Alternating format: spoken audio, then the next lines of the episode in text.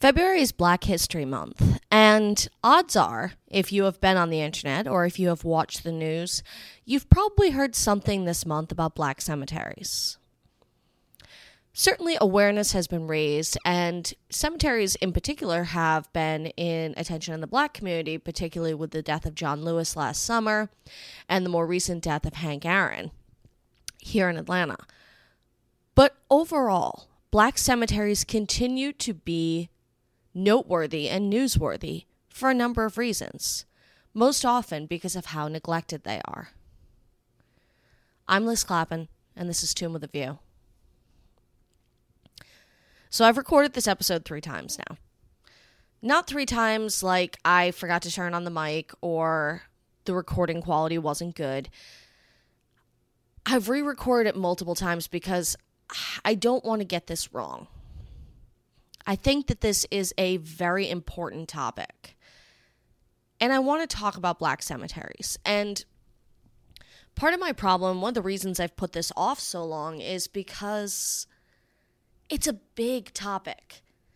There are about 47 different angles that I could approach this from and I was having trouble settling on one of them. And in retrospect, maybe I should have done what I did back in November with American Indian burials and have done multiple weeks. But even on American Indian burials, even though I heard from a number of Indigenous folks that they were very happy with how I covered it, they were happy with the topics I chose, I still feel like overall, I only scratched the surface. And that's because it is a broad topic that you cannot boil it down to one essential episode.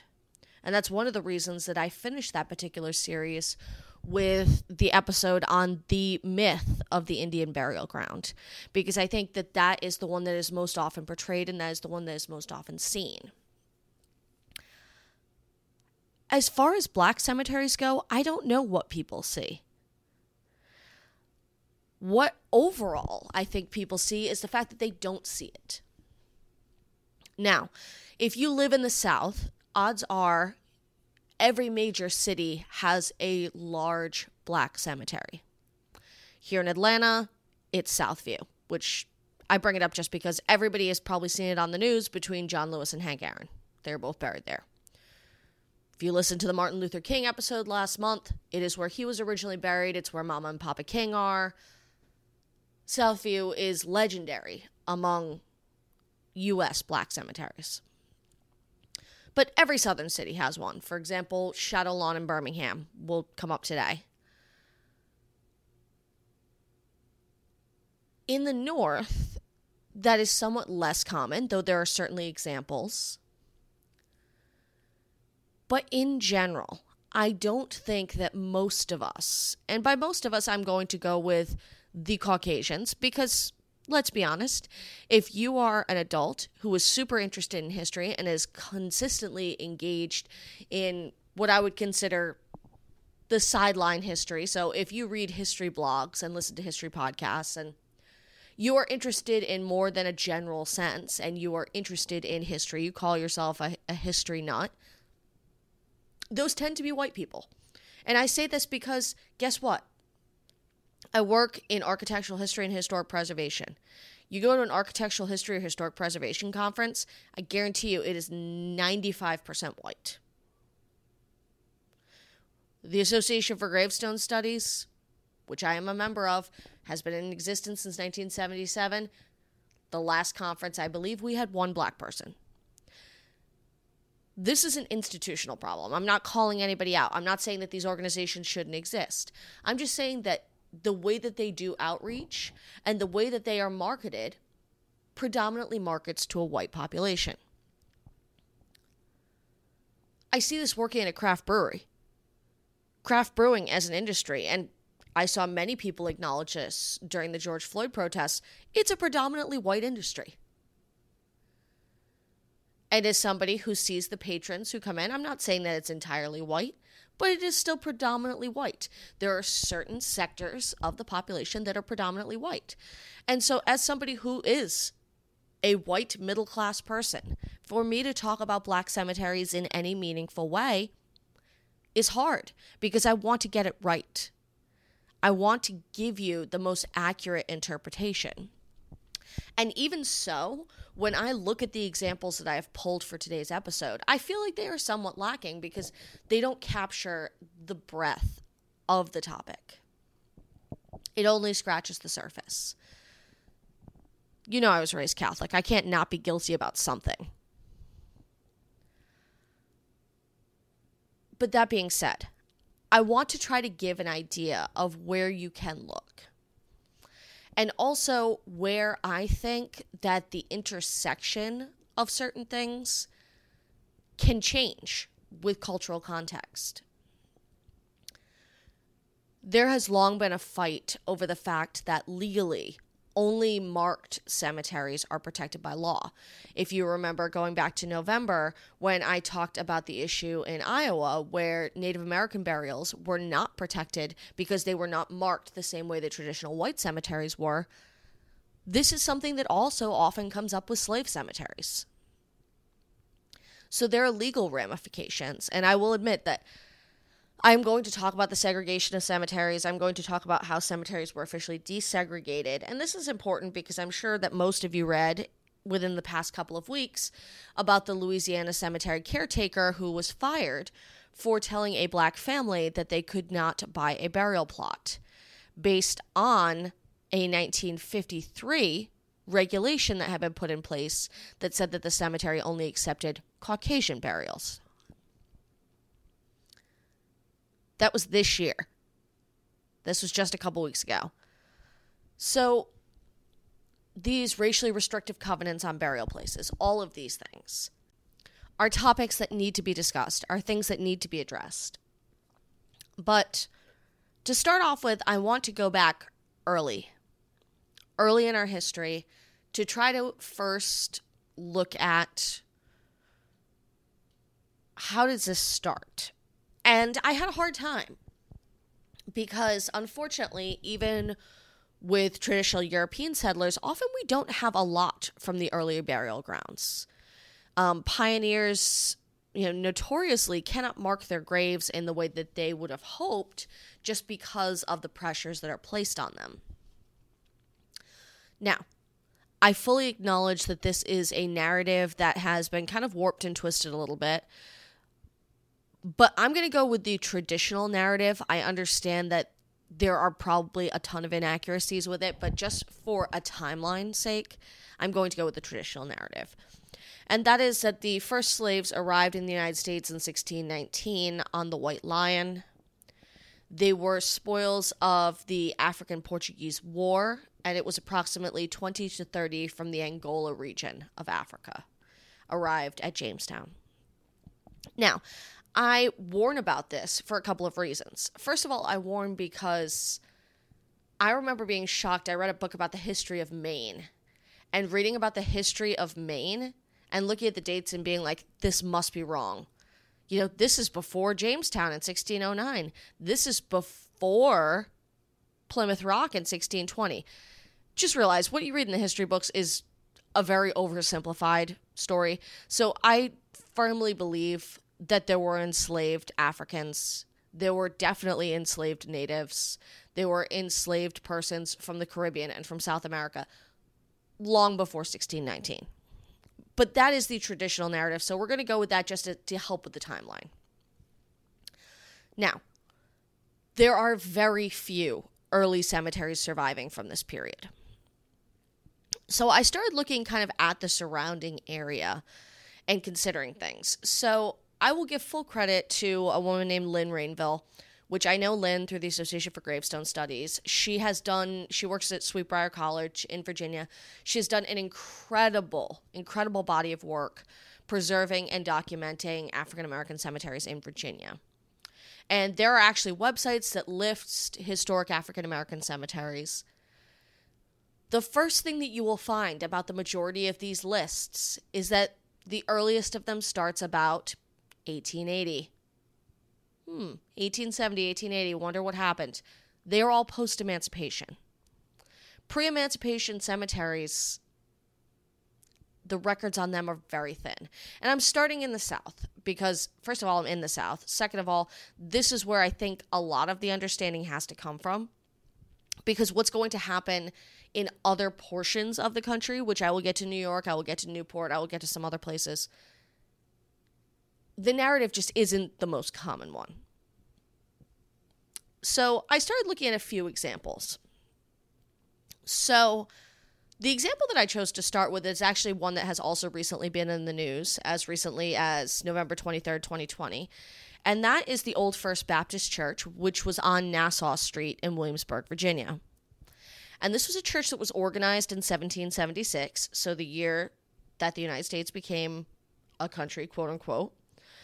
Um, their first building, so they they essentially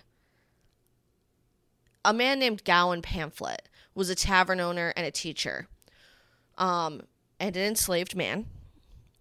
Was ordained as the first preacher in 1772. He was the only black preacher of any denomination in the United States at the time. So, a few years later, essentially half of the residents of Williamsburg were black. So there were about 1,800 residents in Virginia, in Williamsburg, Virginia at the time, and of those, half were black. Mostly enslaved, but there were some freed blacks. And by 1791, this particular church, so the Old First Baptist Church, had 500 members. So that's essentially a third of the population. And a white man named Jesse Cole gave them a carriage house on Nassau Street, which was his, to use as their church. And they worshiped there until 1818 when they built their first physical church building, which was destroyed by a tornado in 1834. And then they built the the Old First Baptist Church, the one that was acknowledged for most of history in 1856.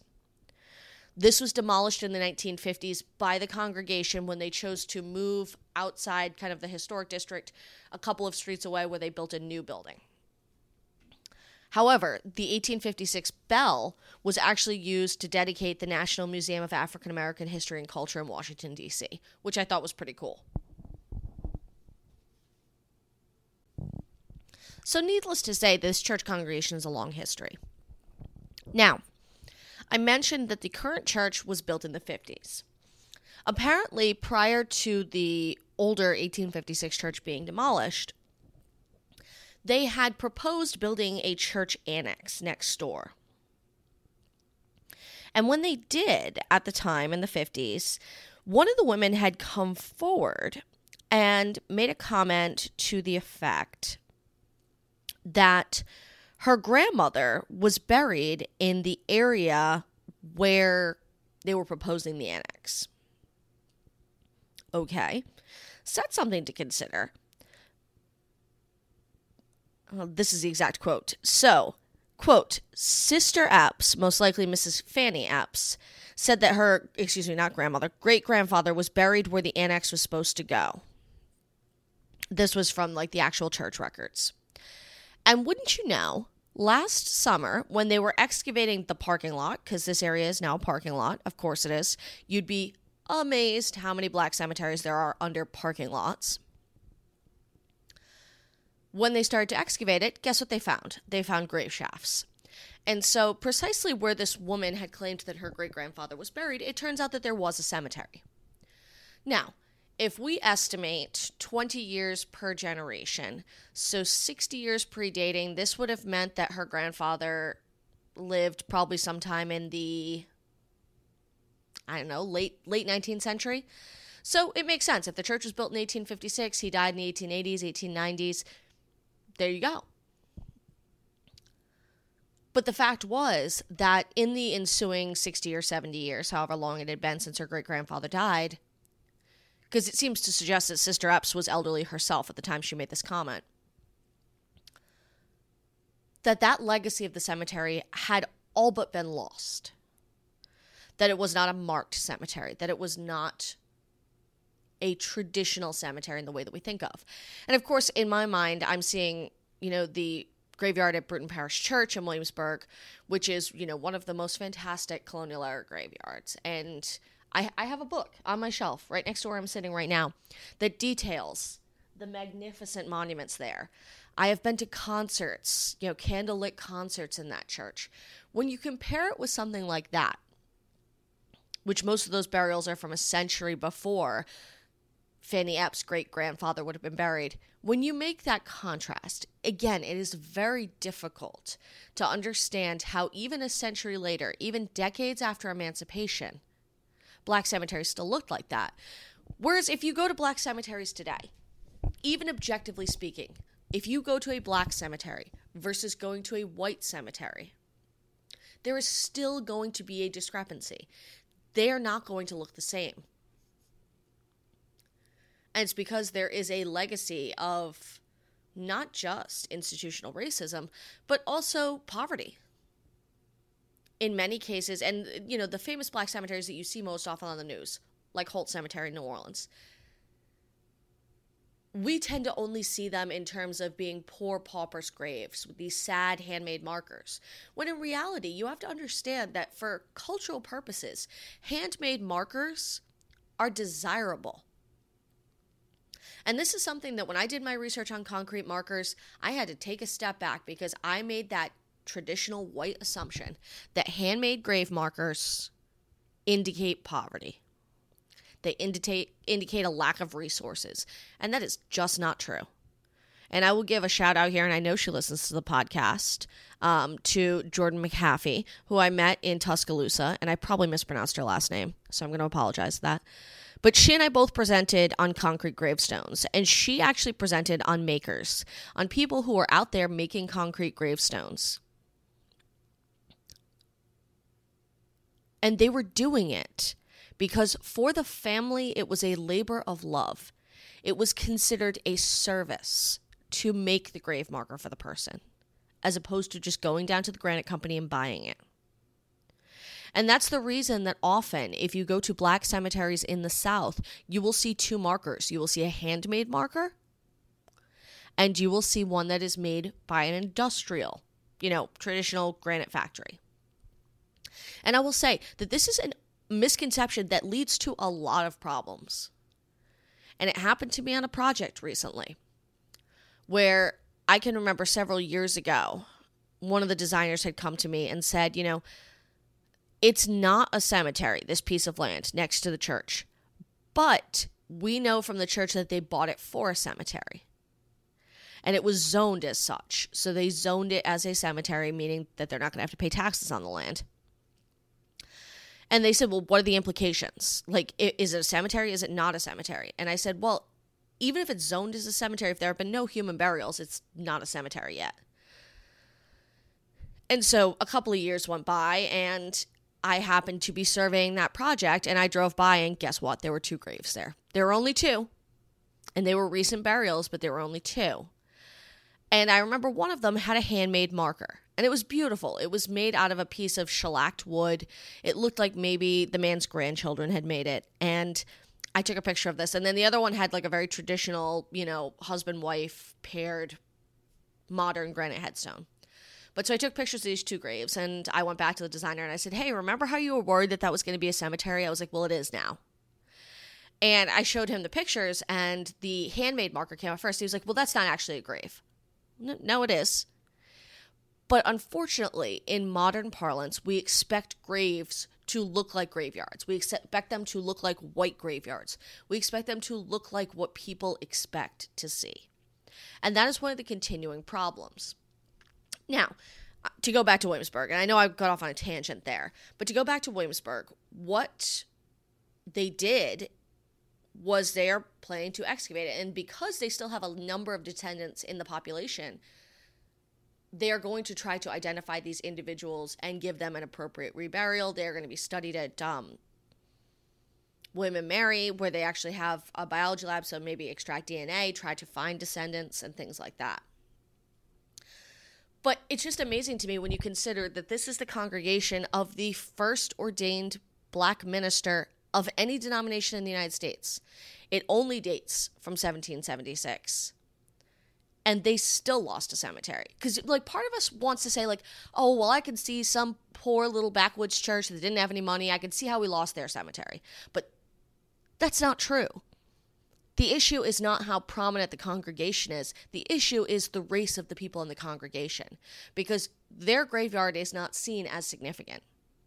And the congregations themselves, as much as they see it as sacred, sacred land, they also feel powerless because there has been a long tradition of telling them this exact same thing. And in some cases, it's not even that this was the initial reaction people had. So I offer, for example, the Tucker Cemetery, which is in Hampton County, Virginia, or excuse me, Hampton, Virginia. And a woman named Thelma Green Williams. And she started researching the cemetery as part of her genealogy and discovered that it was likely the burial ground where William, who is believed to be the first known African birth in the New World, his parents were Anthony and Isabella, who were both brought to America as slaves. This is where he was buried. Now, this goes with the very traditional 1619 narrative. I find it hard to believe that there were no babies born in the intermittent five years. But again, this is a pretty significant site if that is true.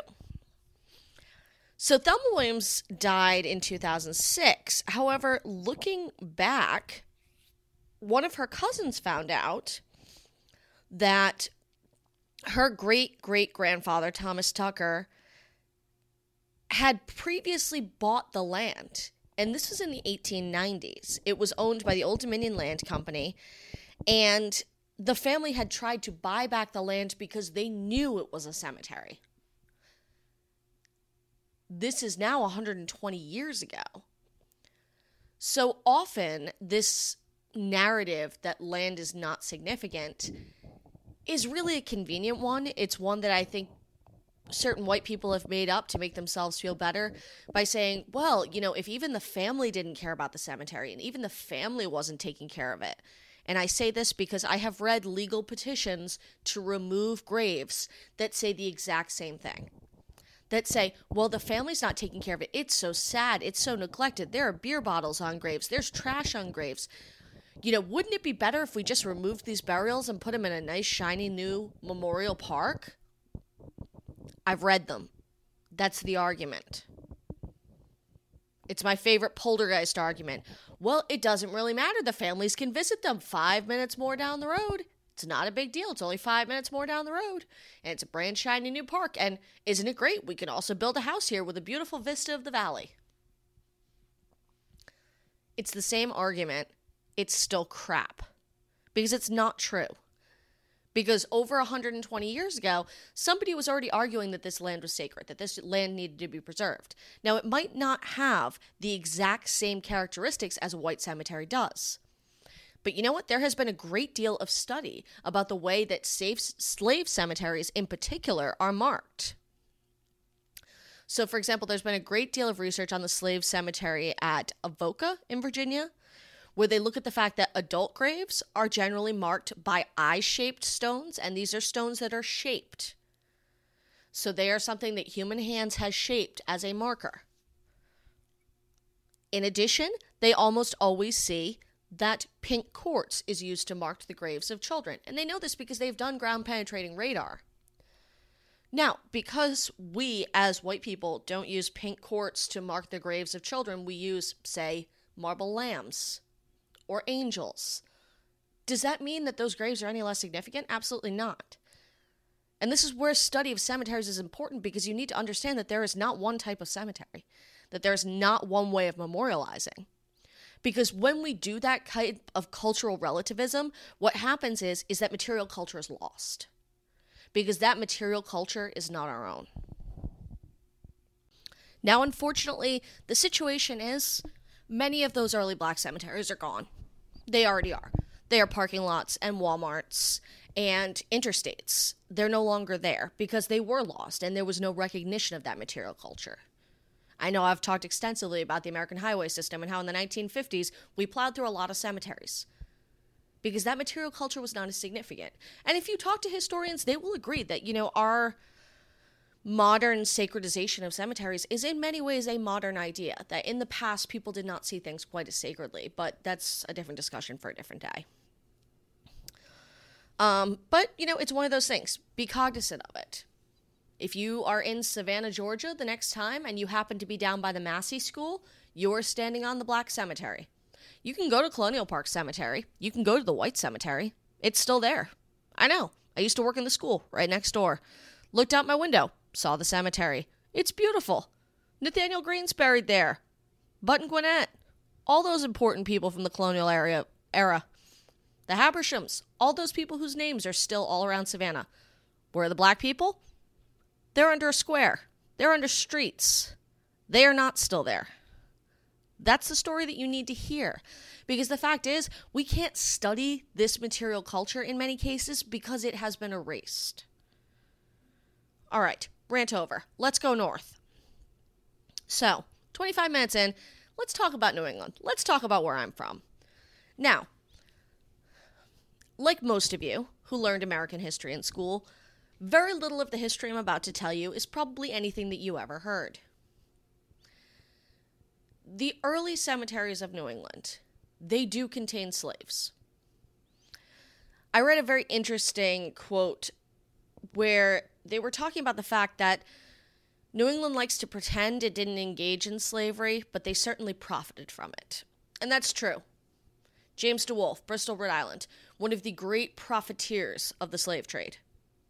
He didn't live in the South. There were certainly slaves in New England, and you can find them. Often they are not marked as slaves on their grave. And when I say grave, they actually did have gravestones. Lovely, carved slate gravestones, very similar to those of their masters. There have been a number of researchers, many of whom I know through the Association for Gravestone Studies, who have studied black graves in New England. There's a lot of scholarship online that you can read about it, so I'm not going to go too deep into it. I'm going to go into a few noteworthy examples. The one I'll start with, I want to talk about Harvard. Because right outside of Harvard Yard, the next time you're in Cambridge, if you decide to stroll through, you can see about 100 yards from Harvard Yard two gravestones for two slaves who were enslaved by masters at Harvard. Cecily, who died in 1714, who was owned by the Reverend William Brattle, and Jane, died 1741, who was enslaved by Andrew Boardman, who was the steward of Harvard College at the time. Now, the part of me that's cynical wants to say, why were these two slaves, both women, signaled out and given not only proper burials, but burials with traditional marked headstones? But I think it's one of those things that when we tend to think about that New England Ivy League, this is not what we associate it with. So I start with Harvard because I don't think that anybody can be exempt from this particular narrative.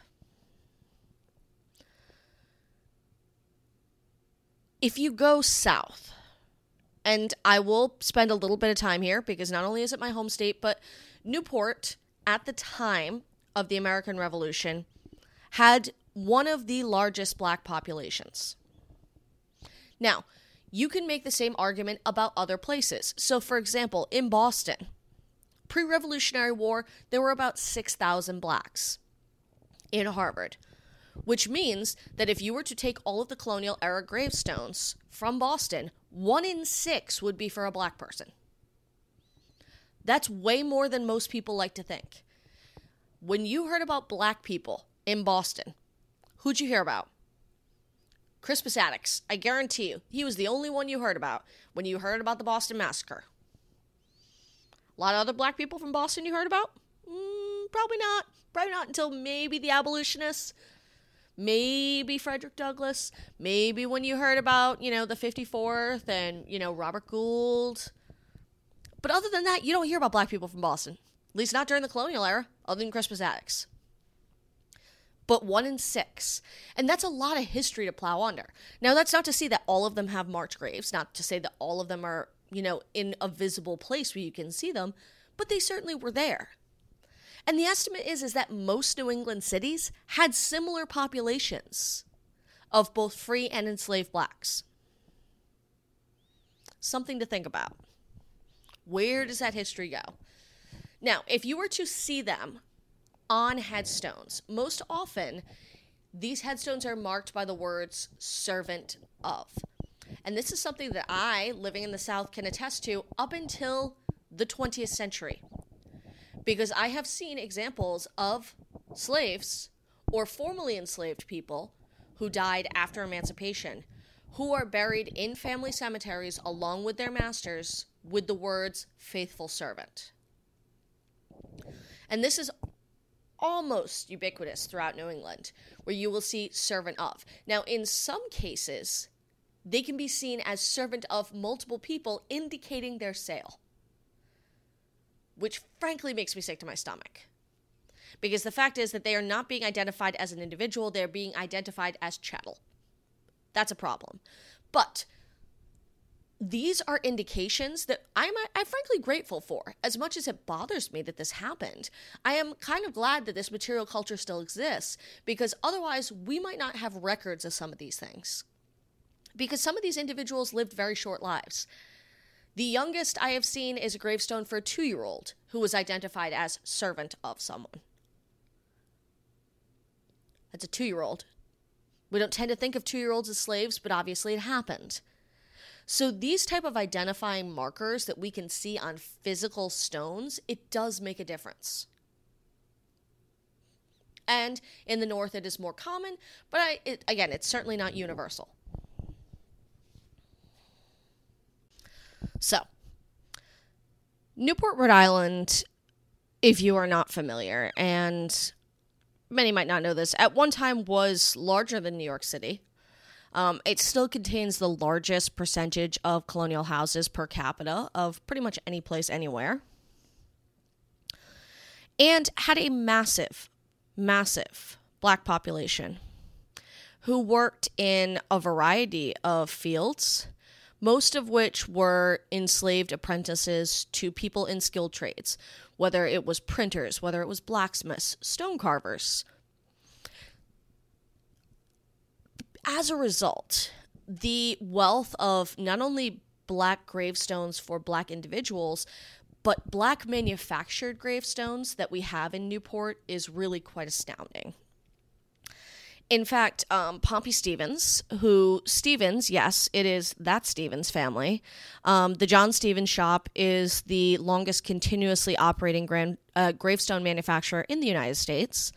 Um, very, very famous. It is currently owned by the Benson family, but obviously was originally owned by John Stevens.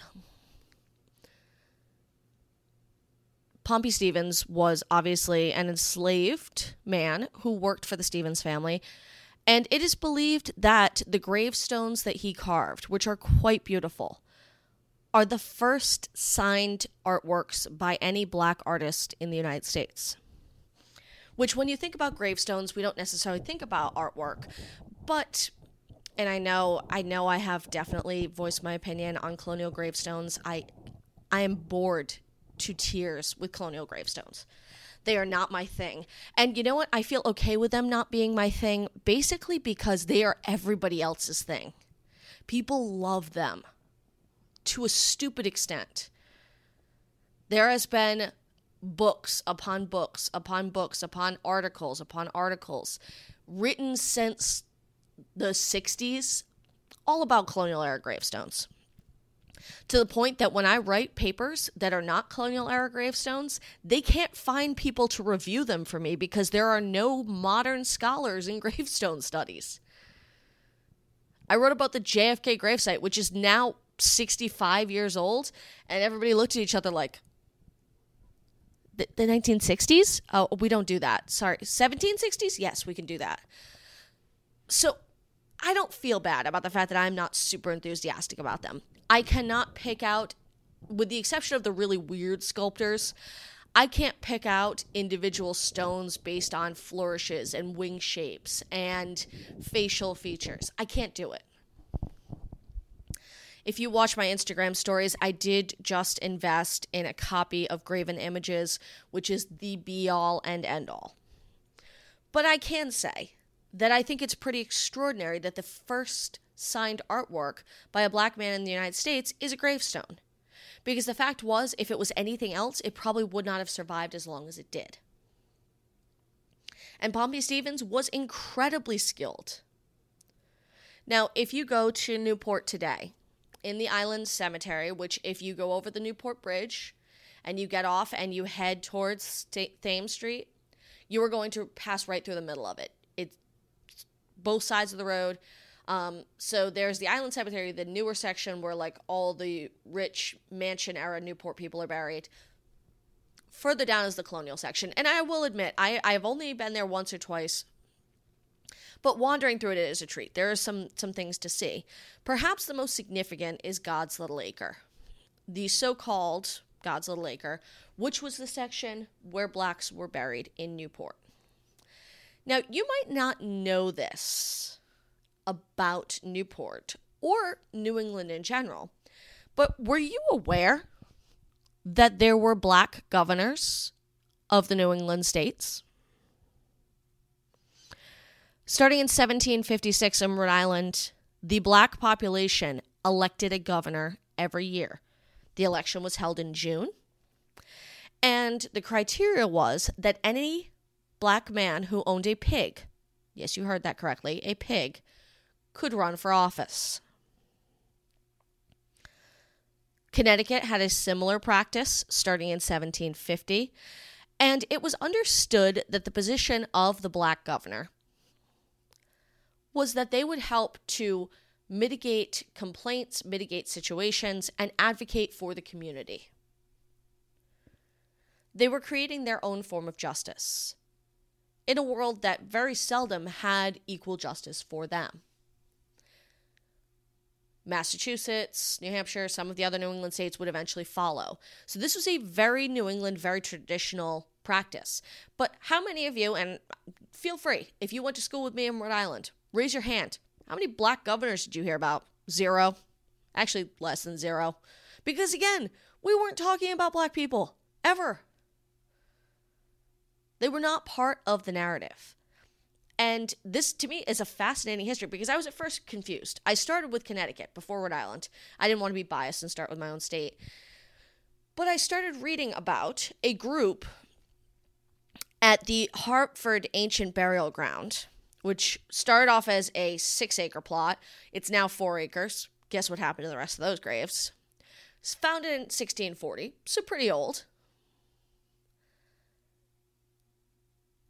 There, quote, in the 1990s, middle school students discovered the legacy of five black governors. That is from the Hartford Courant. All right, first of all, I'm throwing this out there. If you need middle schoolers to make a revelation like that, and then the Hartford Courant like goes on like, "Hey, did you know there were black governors? We didn't know there were black governors." The fact that middle schoolers doing research uncovered something that the general population was neither taught or knew about, and certainly nothing that was memorialized.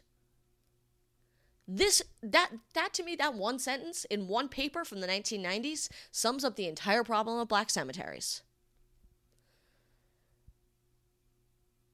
It's not our culture, so we're not concerned with it.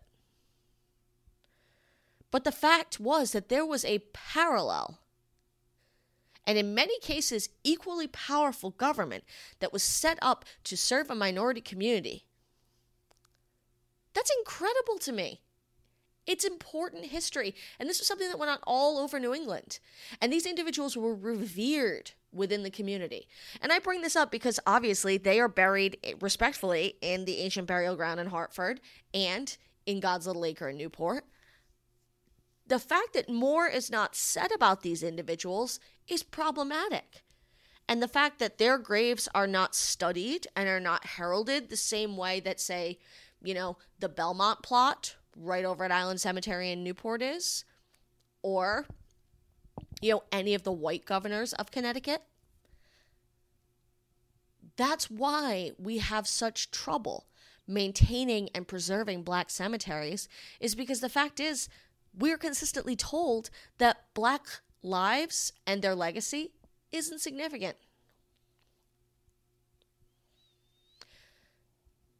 I go on this rant, and it, it, and this is why I've had to record this episode three times because I feel like I keep getting off on tangents and I keep getting angry. Is because at the end of the day, we know these things now. And this is one of the reasons I almost didn't want to do this episode this month because the fact is everybody loves to cram Black History into Black History Month and then conveniently forget about it for the other 11 months. And so I don't want this to be like the token black people episode. Um, I'm going to keep talking about this. Don't worry. And in fact, at this point, I already know that this is going to be a two part episode because I'm at 40 minutes and I'm not even close to done. But I think that these facts are important because individually these facts might not mean much, but when you start to add them up, you see that the neglect of black cemeteries in the 20th century, black cemeteries which are, you know, developed post Civil War in the Reconstruction era, they are just continuing a legacy that was already there. And part of me wonders even if places like God's Little Acre and the gravestones of Pompey Stevens, whether or not they would have survived if they weren't these perfect, old timey, beautiful headstones, these New England gems that people love. That you could walk past and you don't know it was carved by a black man because he was as talented as his master, as the man who enslaved him at the John Stevens shop. So part of me wonders if becoming part of the mainstream has helped save these individuals. In which case, that does make me sad. As much as I think it's really cool being somebody who works in the cemetery world, that, you know, the oldest signed artwork by a black artist is a gravestone. I think that's cool. And I think it's exciting because it means it has survived. It also makes me a little sad because it only survived because it was framed in a context that was acceptable to white people. I mean, I'm not sure about the age of my audience, so this could be a reference that is a little bit old. But if you've seen the miniseries version of Alex Haley's Roots, I always think about the scene um, where Kizzy, Kizzy is the daughter of sort of the patriarch of the whole story, Kunta Kinte. Um, she has been sold to a different plantation and does not know that her father has died. And so she goes to her father's grave and she sees the grave has his name Toby, which Toby was the name that his master gave him. And so she takes a rock and it's a wooden gravestone. And so she scratches out the word Toby and she writes Kunta Kinte, which is his real name underneath it. And I think that that's one of the hard things about this is the fact that, you know, our the stones of Pompey Stevens incredible? Yes, they're beautiful. But is it the traditional art form that he necessarily would have done? Or was he carving in a design or in a motif that he would have chosen? Maybe I'm getting into too deeply philosophical questions, but in my mind, they do draw a very significant parallel. And I'm going to talk about this later when I get to sort of the final topic I want to talk about today because I think that it's important in terms of memorialization that if we are considering this, because I think a lot of people are now considering, you know, marking burials, that it is done in a way that is culturally sensitive, not in a way that we feel comfortable with. All right let's go back. I want to talk a little bit more about God's Little Acre because it's it's a great example of preservation, but it's also it's tough because it's an easy one to do the preservation on.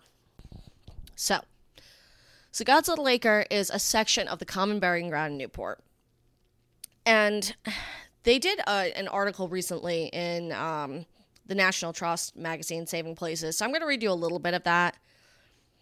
So God's Little Acre wasn't always so beloved and well kept. When preservationist Teresa Guzman Stokes moved to Newport in the 1980s as a staffer for the United States Navy, she noticed that the area was overgrown, while the surrounding graveyards were trim and tidy.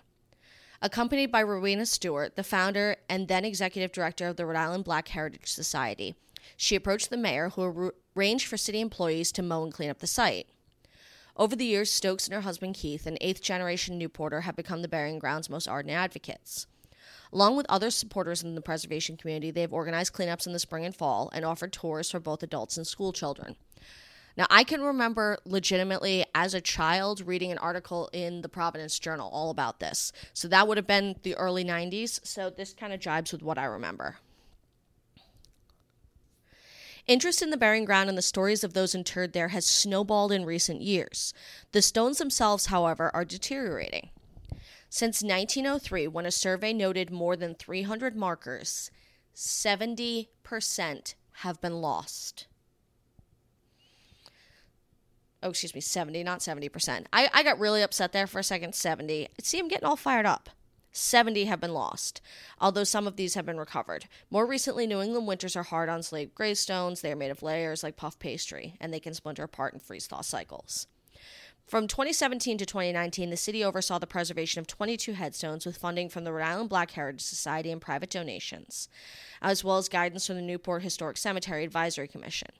A 2019 grant for $50,000 from the National Trust for Historic Preservation's African American Cultural Heritage Action Fund allowed the Preservation Society of Newport County to conserve another 20 headstones last fall and 20 more in the summer. Lisa Cornell and her team at Beyond the Gravestone, a Connecticut based restoration company, cleaned each marker, filled in the cracks, consolidated the layers, and capped the stones to protect them from water infiltration. It goes on to say where um, Stokes actually talks about how his grandmother, his mother and grandmother talk about, um, which I believe his mother is 97, he said, talked about when they were growing up that you couldn't walk. There were so many gravestones in this section. So, saying that 70 have been lost in the past 100 years, you have to wonder if before that, even more were lost. There are more gravestones serving as ballast than you would care to know. Um, somebody told me that uh, CBS Sunday Morning just did a story about. Um, the Columbian Cemetery in Washington, D.C., which has been very much in the news because one of the local senators realized that there were gravestones along the bank of the Potomac, and these were the gravestones from the Columbian Cemetery. They moved the graves, didn't move the gravestones. The gravestones were used for riprap along the border of the river. Again, this happened to Monument Cemetery in Philadelphia. It happened to the Lone Mountain Cemeteries in San Francisco. There are more gravestones making up riprap, making up breakwaters, ballast it's actually frankly kind of shocking when you think about how people would have scrimped and saved for these markers only to have them unceremoniously dumped in a river to stop erosion. So I think that this is an interesting example because God's Little Acre is lauded as the best preserved, the most intact, when within your and my lifetime, it was anything but. So uh, history tends to be painfully short in these circumstances. But it makes me wonder if is raising awareness actually doing more good? And while part of me would say yes, that this is great, that this $50,000 grant and the preservation of these 60 headstones is incredibly important for a cemetery that already had people advocating for it and was already in good shape, I can't help but wonder if that money could have been better spent in one of the egregiously neglected cemeteries that really, really needs it. I can say this, and over the past month, I've been sort of chipping away at doing this research. If I were to pick the five most endangered cemeteries in Atlanta, they are all black. All. Maybe one white, but I would say for the most part, they are all black. I would say white if I was going only by completely abandoned cemeteries. If I went by abandoned and utilized cemeteries, I would say they are all black. There is not a single black cemetery in Atlanta that does not need help. And I fully understand giving grace because black cemeteries traditionally don't have the same funding, they don't have the same endowment, they don't have all of the benefits that white cemeteries do if you were to take away a tenth of the funding that Historic Oakland Foundation gets every year that they are going to be using for their work, and you were to transfer it over to a black cemetery, wow, could you do some good? And I say that even something like Southview, Southview's gotten a lot of attention between John Lewis and Hank Aaron. There's an abandoned section in the back of Southview where there are piles of gravestones that have slid down the hill. Now, I think Southview does an incredible job. I think their grounds are lovely for the most part. And I understand that sometimes you have to let certain sections go in order to fund keeping the rest of it looking good. But if most people went in the back and they saw piles of headstones that are no longer associated with the graves that they originally belonged to, and they saw piles of trash on graves, they would be upset. I'm not going to pick on Southview. Let's talk about Westview. Westview, if you follow the Friends of Westview here in Atlanta, has recently launched a massive campaign to restore their gatehouse. The gatehouse is beautiful. The original section is one of the oldest buildings in Atlanta. It's a lovely stone arch with additions that were added later on, which is where the original offices were for the cemetery. If you drive along Ralph David Abernathy, you can see it. It's still there. It needs a lot of TLC. Now, again, if you were to go into the back of Westview, you would find Stranger's Rest. Stranger's Rest, a holdover from when the city cemeteries were still segregated. So after Oakland Cemetery filled up, they opened Westview. Stranger's Rest, on the side, was where the black people were buried. If you go there now, it is completely overgrown, and there is trash piled on all of those graves. There is no access from the main part of the cemetery. I may have taken a walk through the woods. Ye gods, mea culpa. But part of me really doesn't like the fact that they are doing this massive campaign to restore the gatehouse when there are black people covered in trash in the woods. And granted, Westview now being an integrated cemetery, I would say a large percentage of the people who are buried there today are black. And I bet they would not be happy if they knew that their ancestors. That's the reason Southview was started. Was because Strangers Rest was such a mess. If you read D.L. Henderson's book about Southview Cemetery, it opens with a description of the deplorable conditions in the late 19th century, and it hasn't changed one iota in 2021. How about you deal with the dump tires and shopping carts and trash that are on top of black people's graves before you spend a million dollars on your gatehouse? Do I think preservation is important? Across the board. But also, I think that acknowledging things is way more important. And doing some groundskeeping and at least cleaning that part of the cemetery when you already have a massive grounds crew, you can do that a lot more easily. Because I've seen their posts. Westview is posting about how they're going to get a custom gate made. Guess what? I know metal workers. That's going to cost them a minimum minimum of twenty to fifty thousand dollars. How many black people's graves in the woods can you clean off for twenty to fifty thousand dollars? I'm going to bet all of them. Because the fact is, as much as that beautiful custom made gate is going to look beautiful for people driving by, as much as that shiny, bright curb appeal is going to bring in in terms of endowment, I still think that you send a better message by prioritizing the graves of all the individuals in your cemetery not just the ones that you cherry pick. Probably just made a lot of enemies here in Atlanta, but you know what? I'll go ahead and call them out on it. And the fact is, even the established cemeteries, for the most part, I will give I will give a pass on Lincoln Cemetery because for the most part, I think they are probably doing the best of any of the predominantly black cemeteries here in Atlanta. But Chestnut Hill, which is also owned by the same people as Southview, if you go in the back there, it's a disaster. Piney Grove, don't even get me started. Piney Grove is the number one most endangered cemetery here in Atlanta. I know I've shared pictures of it, but they're all black. And again, this is a little bit of a rant because I see $50,000 being spent on preserving 60 gravestones. They are significant gravestones. I am glad that they were preserved. They are an important part of the heritage of Newport and they were probably very in need.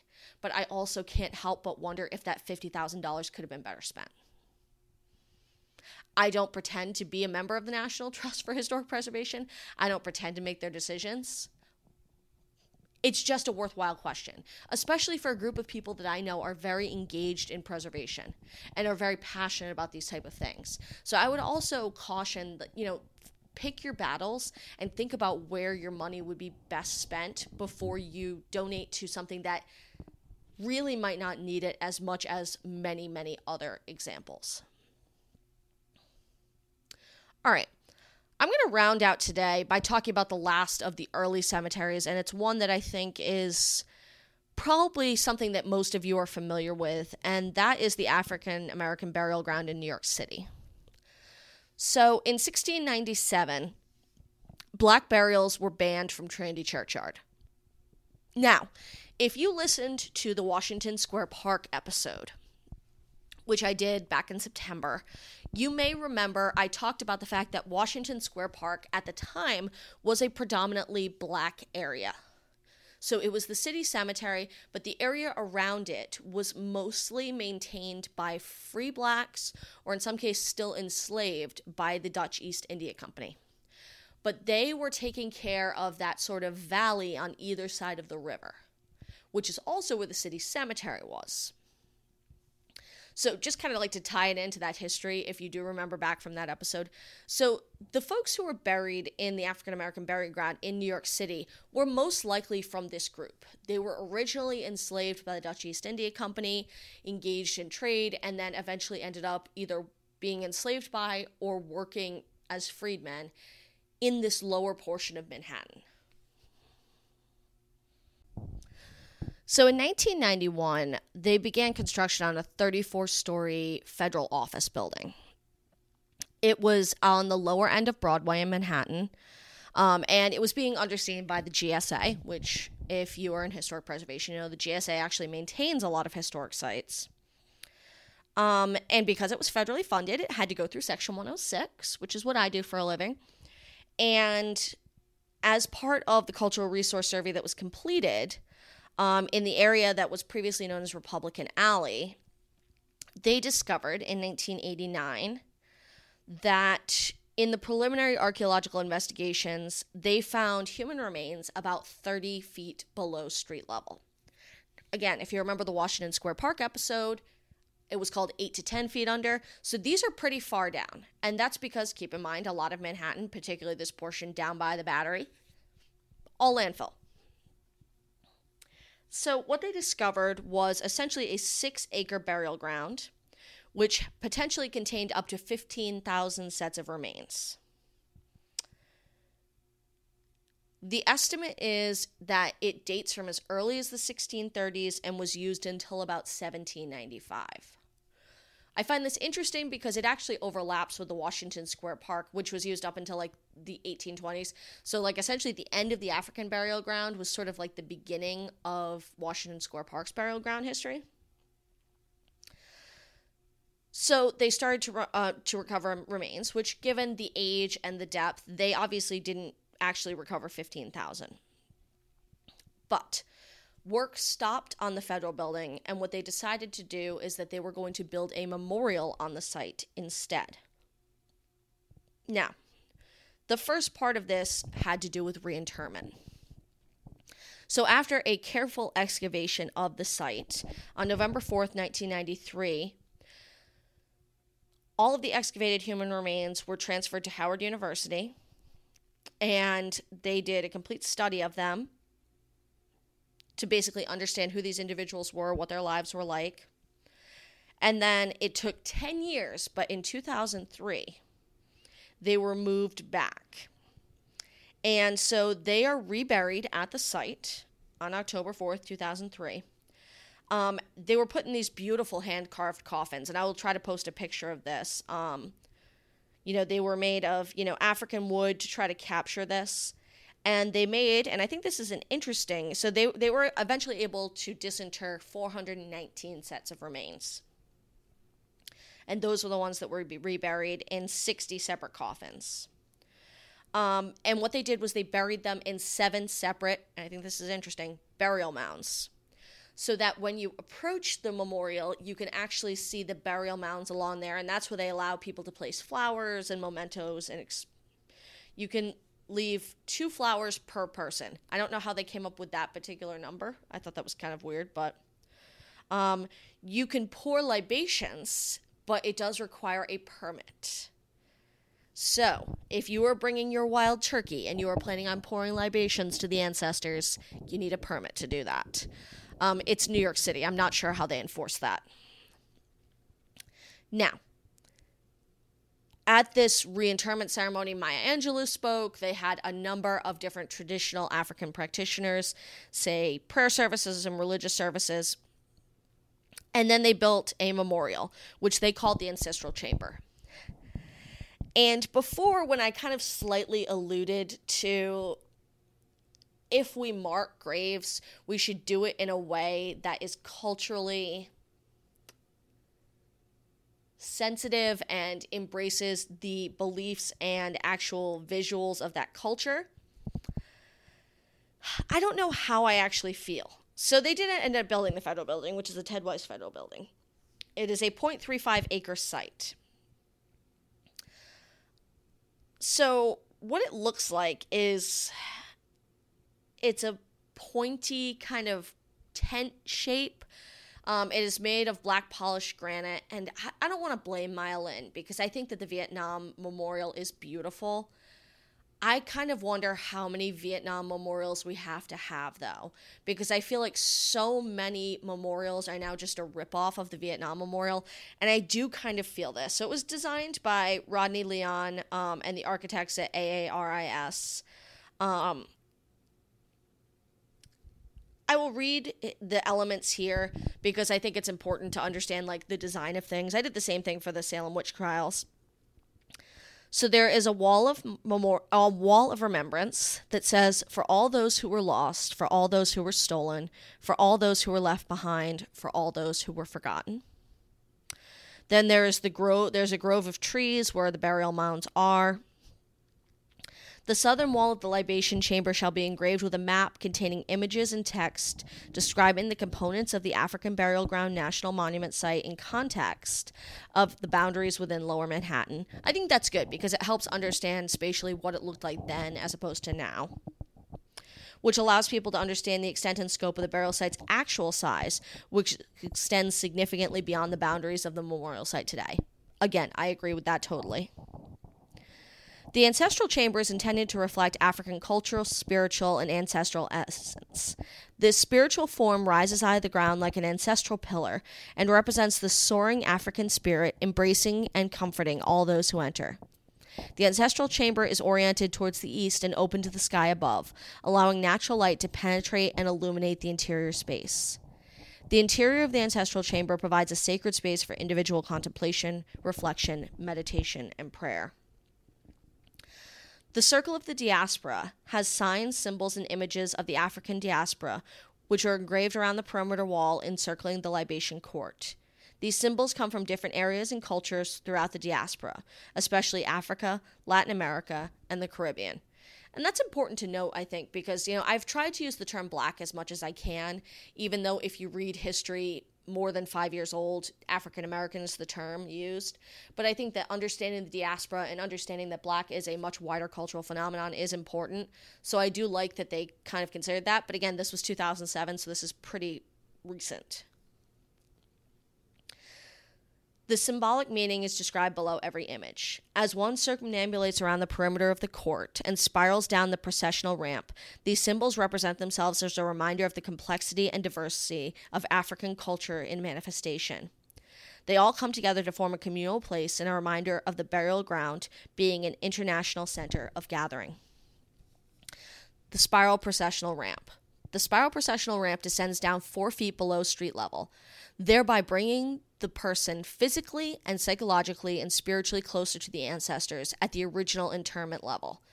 The ramp and stairs serve as bridges between the living and spiritual realm. They symbolize the process of transcendence, from physical to spiritual, and the passage from the profane to the sacred.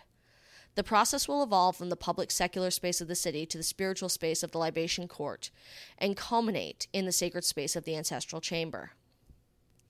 The ancestral libation court is situated on an access with the ancestral chamber. It is located four feet below street level, providing a physical and psychological separation from the public environment. The libation court is a communal gathering space where small to medium scale public cultural ceremonies may occur. The spiritual space is where the reconsecration of the African Burial Ground National Monument will continually take place during the libation or other ceremonial rituals. The sacred ceremonial ritual of libation is the act which will serve as an offering and acknowledgement linking past, present, and future generations in the spirit of Sankofa, an Adinkra symbol of West Africa meaning to learn from the past. So, I know that was a lot, but I think as somebody who's an architectural historian, it's important to understand why people design things the way they do.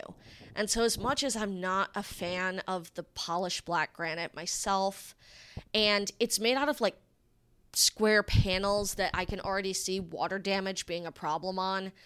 I don't know how great the ancestral chamber design is. I do like the idea of the descent from the profane to the sacred, from the secular to the sacred. I think that the idea of descending down below level, it, it's really powerful. Um, and certainly, I can remember at places like Escorial, like descending down into the burial chamber where the kings are. You do get this physical sense that you are descending, going into the Roman catacombs. I think that's super cool. In terms of cemetery design and in terms of, you know, memorial design, I love that. I think that's really interesting.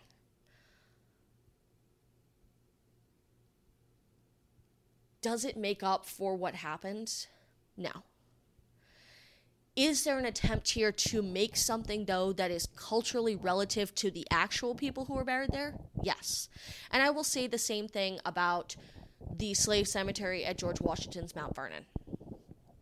There were multiple tries in the past where they built like an above ground brick table tomb, where they built other I don't want to say meaningless symbols, but more traditionally Western symbols. I don't think that any of that is half as powerful as just having string outlining the grave plots all around you so you can physically see them. And it goes back to me like I don't know why it took Kent State so long to figure out that they should just not allow people to park in the places where the bodies fell on May 4th, 1970, because I think that the reality of death and the place of burial is powerful in enough in itself to really make a physical impression. And when I think about Mount Vernon, you know, there was something that was designed by the students at Howard University that was there. I have like a vague memory of that. I have a vague memory of that table tomb. That's not what I remember being in the slave cemetery at Mount Vernon. I remember the graves, each of them outlined, each of them with a small bouquet on them. That's what I remember. And I think, in terms of this, you understanding the fact that the ground that we stand on may very be well be where someone is buried. If this cemetery podcast has taught you anything, it's odds are somebody's probably buried where you're standing right now. And I don't mean that to freak you out or to scare you, but it's the fact that the world is very old and that there are a lot of dead people. And unfortunately, because of the nature of our culture, they are not always remembered. So, that's the beginning of my Black Cemeteries rant. Guess what? It's continuing next week. Because next week I want to take a look at what happens to the black cemeteries that are established in the antebellum period, not in the antebellum period, excuse me, in the Reconstruction period, why those cemeteries are not taken care of, and then lastly, how desegregation happens because I read the most incredible article on the desegregation of cemeteries. And as much as I want to read you the whole article, it's 14 pages and that would be the whole episode. I am going to read you significant parts because I think it's important to understand. Hopefully, this wasn't too much information. I feel like I covered a lot. I feel like I talked about a lot, ranted a little bit but I want to try to give you an idea of what the breadth and scope of black cemeteries is, as opposed to looking at just one tragic example of things that happened. And also because the ongoing problem of preservation in black cemeteries is still such a major issue, I want you to think about like what's successful, what's unsuccessful, how it can be done. As always, if you are enjoying the podcast, please, please, please rate and review on your favorite listening app. Um, they do make me much more visible to people who are looking for information on cemeteries. A five star review is really, really delightful. That would make my day. So if you do have time, please do so.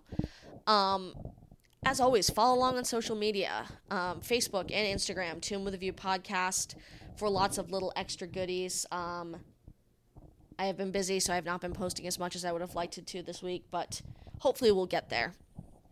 As I said, I will be continuing next week, but for now, I'm Liz Clappin, and this is Tomb with a View.